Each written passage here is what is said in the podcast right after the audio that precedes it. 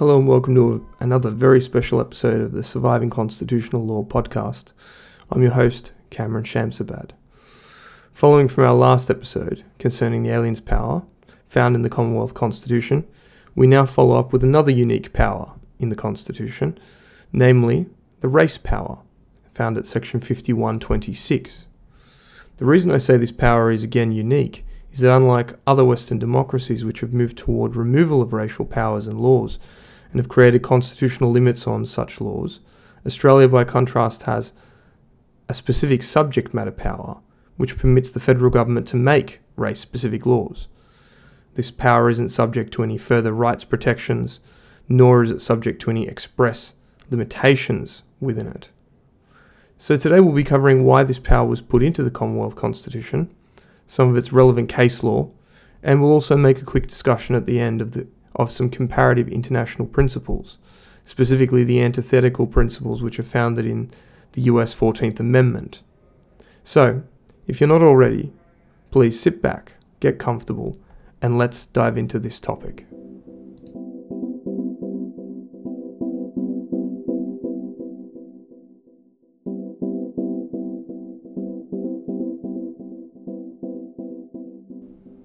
As always in constitutional law, we should start with the relevant text of the Constitution. To that end, we need to look again at section 51. We find the relevant power at subsection 26, the clause stating, The Parliament shall, subject to this Constitution, have power to make laws for the peace, order, and good government of the Commonwealth, with respect to, subclause 26, the people of any race for whom it is deemed necessary to make special laws. This, of course, is the amended version of the clause. I've read that on the basis that our relevant case law arises from the post amendment period. Nonetheless, it's worthwhile for us to embark upon a history of this provision and how it started out. Now, the history of this clause has its roots in the earliest constitutional conventions. While this clause was omitted from Andrew Inglis Clark's original 1891 proposed draft constitution, it was an early addition debated by the delegates at the Sydney Convention. It remained in the Constitution in one form or another, with the caveat being that the power would not be extended to allow the federal government control over Aboriginal Australians, nor Maoris in New Zealand. That obviously being noted as New Zealand were initially flirting with the idea of joining the Australian Federation in the early part of the 1890s. Ultimately, the main debate which, which seems to have occurred around this clause in the conventions, and that the framers were largely concerned with, wasn't whether the, it was correct or moral for the government to make racial laws, but rather whether the power should be exclusive federal jurisdiction or whether it should be concurrent.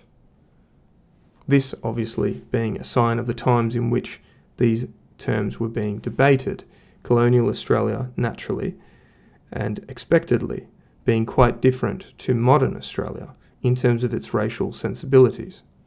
At the Melbourne Convention in 1898, the clause received its final touches.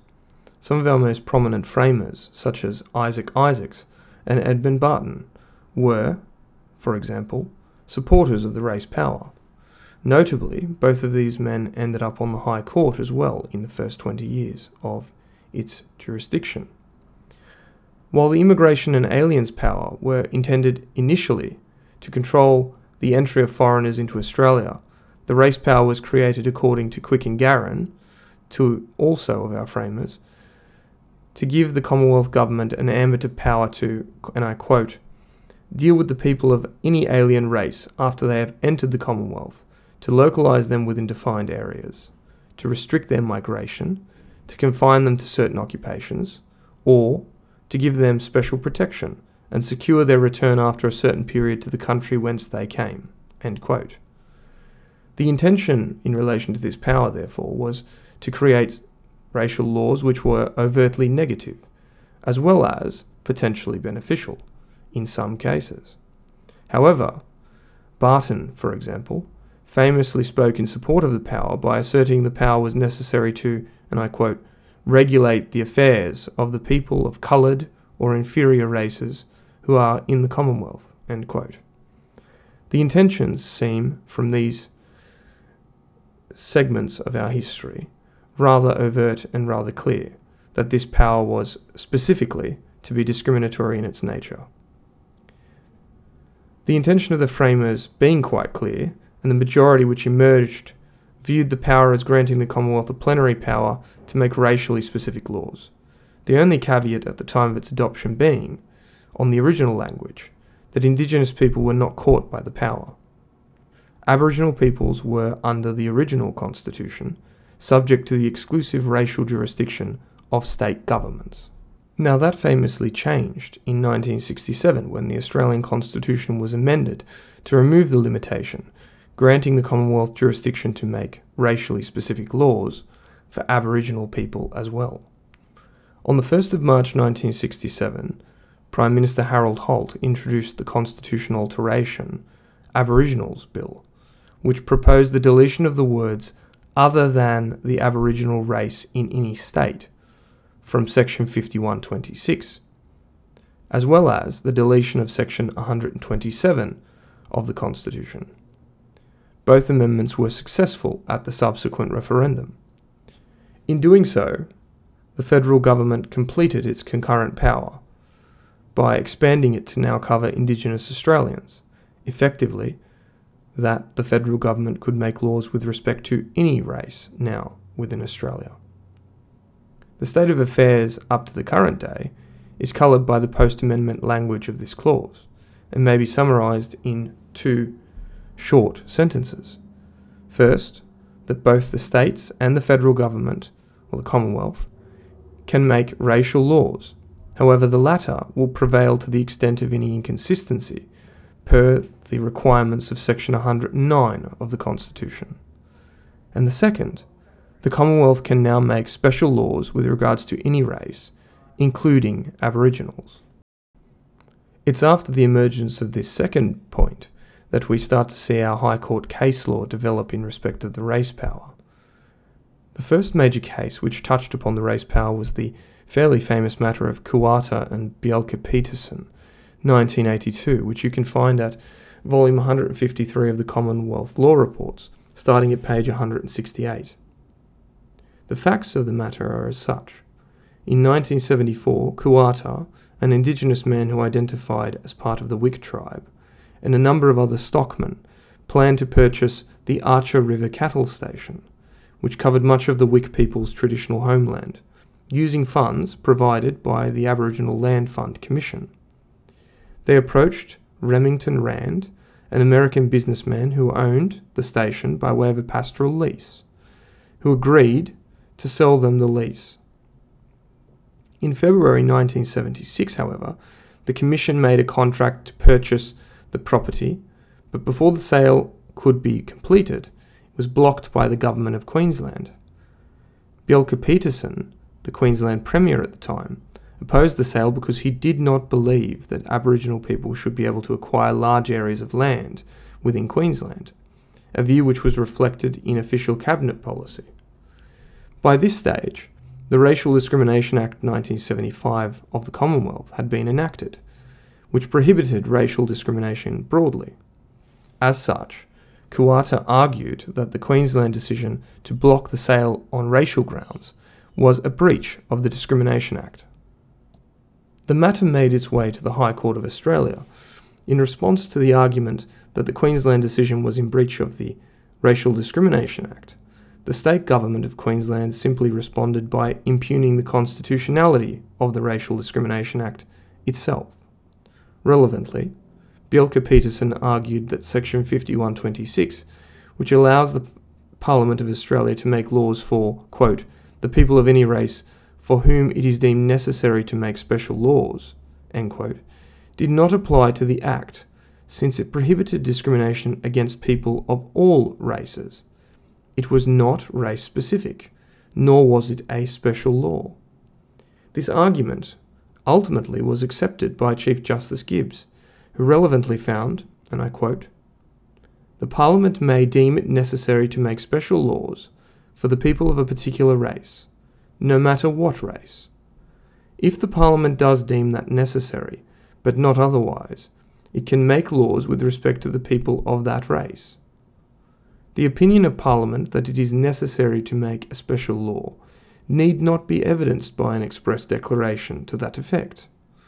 It may appear from the law itself. However, a law which applies equally to the people of all races is not a special law for the people of any one race. The position of the Chief Justice was broadly endorsed by Justices Wilson, Stephen, Aickin, and Brennan. Meanwhile, Justices Mason and Murphy simply refused to deal with the matter of the race power, as they found that the law was validly characterised under the broad external affairs power, which we have previously discussed. This on the basis that Australia was a signatory at the time to multiple international instruments requiring non discrimination on the basis of race. The dissenters, Chief Justice Gibbs, along with Justices Stephen and Aickin, did not agree with this characterization. Nonetheless, the court was clear on the race power itself that broad laws which were not racially specific did not meet the definition of the power. The issue next arose in the Tasmanian Dam case, 1983, which you can find at volume 158 of the Commonwealth Law Reports, starting at page 1. This case concerned a dispute between the state of Tasmania and the Commonwealth over the building of a hydroelectric dam in a federally listed national park. The state sued, alleging that the Federal Act was unconstitutional. The Commonwealth, of course, sought to defend its law, in part on the basis that it protected indigenous cultural sites within the park. That this was required, again, according to both international treaty and on the basis of special racial protection. A majority of the High Court, including Justices Mason, Murphy, Brennan, and Deane, agreed that the federal law could be characterized as a special racial law. Chief Justice Gibbs, along with Justices Wilson, and Dawson, dissented on this point. The dissenters focused their judgment on the fact that the terms of the law were directed at preservation of archaeological sites, which were of, quote, significance to all mankind, not just one race. Therefore, the Heritage Act was not a special racial law. This again, hearkening back to the previous case, where the court had found that a broad law, although dealing with racial topics, did not qualify as a special law. Following the emergence of native title by statute, the issue of the race power again arose before the High Court of Australia in the Native Title Act case, 1995, which you can find at volume 183 of the Commonwealth Law Reports, starting at page 373. This decision involved the Western Australian government challenging the Native Title Act 1993 of the Commonwealth. In this case, the Wororra peoples relied on the Racial Discrimination Act 1975 and Section 109 of the Constitution to challenge the extinguishment of native title under the Land Titles and Traditional Usage Act 1993, passed by WA. The court held that the West Australian legislation was invalid because it was inconsistent with the Racial Discrimination Act and the Native Title Act. In this case, the court ruled by a strong majority that the special requirement does not necessarily um, mean that the law must be necessary. It must simply provide a differential operation upon the people of a particular race this either conferring a right or benefit, or imposing a special obligation or potentially disadvantage on people based on their race. The question of necessity, the court found, is not one that is dealt with. The Native Title Act effectively did so, and as such, the WA statute was inconsistent and inoperative under Section 109 of the Commonwealth Constitution the Native Title Act, of course, conferring upon the indigenous population of Australia particular rights to make land claims. Nonetheless, this case raised a very important question namely, whether a law could confer a disadvantage, or whether, specifically for Indigenous people, the race power could only be used beneficially. This was the principal issue in the case of Kartinyeri and the Commonwealth, 1998, which you can find at volume 195 of the Commonwealth Law Reports, starting at page 337.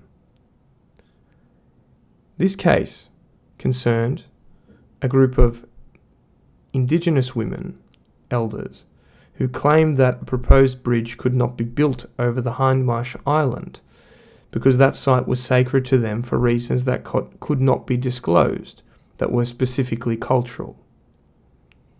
In 1997, the government of John Howard passed the Hindmarsh Island Bridge Act, 1997, which authorised the building of a bridge over um, the waters onto the island itself.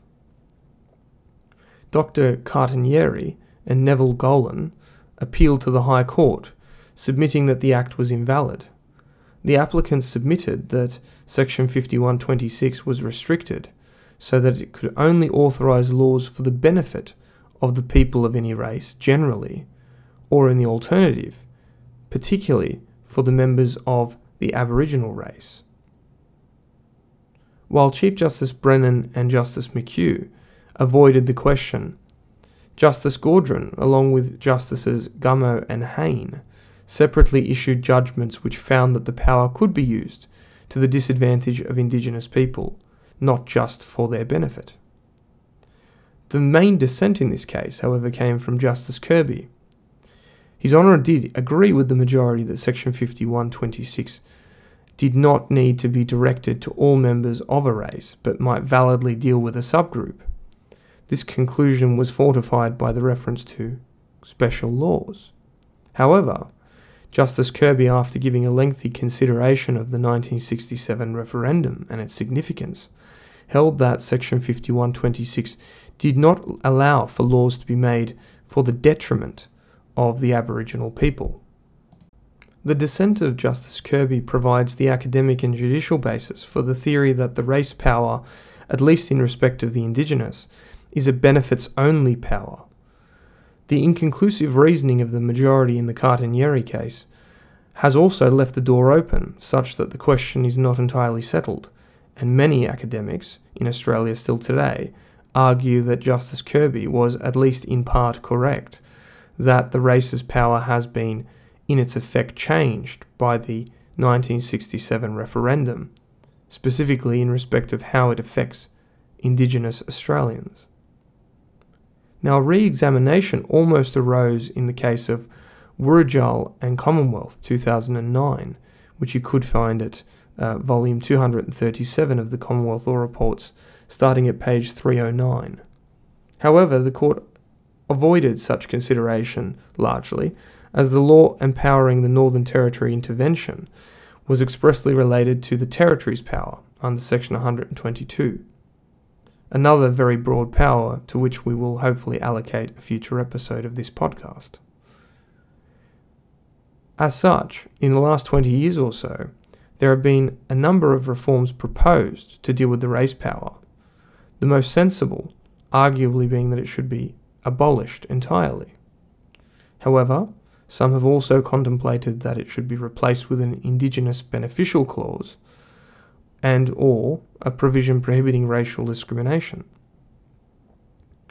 Outside of these largely academic and policy discussions, however, very little action has been taken to address the race power, and very few court cases have emerged to actually limit or, or deal with its interpretation. Notably, of course, the Uluru Statement in 2017 made no reference to, the, to any proposed reform of the race power. With the history and case law stated in respect of the power, it now puts us in a position where we can have a short discussion of the broader context of constitutional theory. As noted at the outset, Australia is somewhat rare in that this potentially negative discriminatory racial power still remains constitutionally enshrined and unlimited by any express rights protection.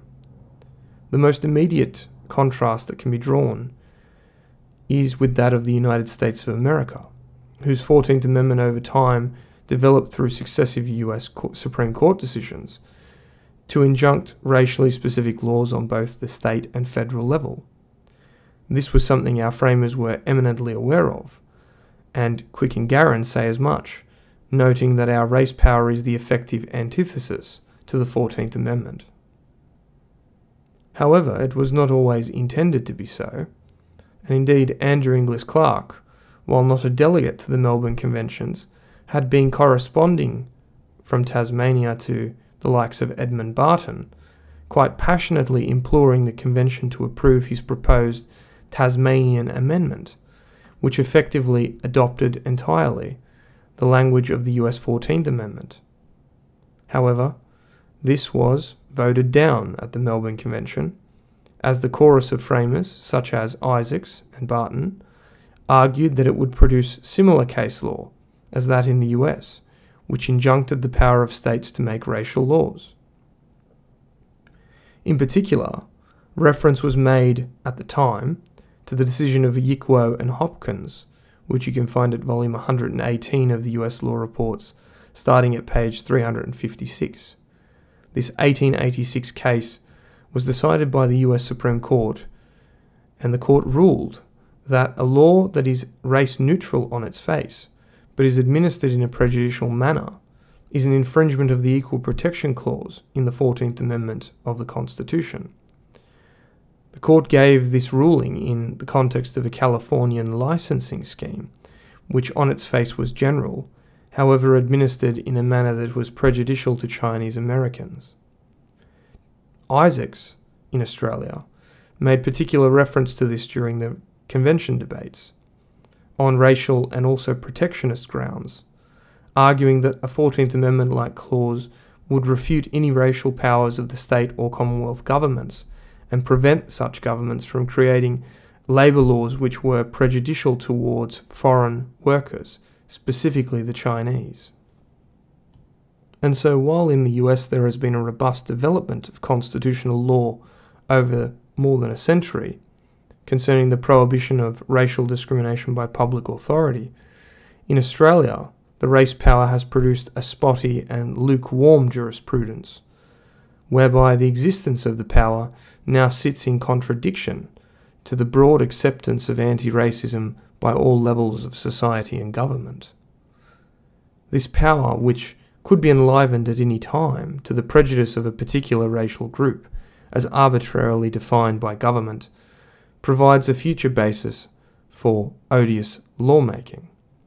However, quite incredibly, no effort has yet been made to abolish this power.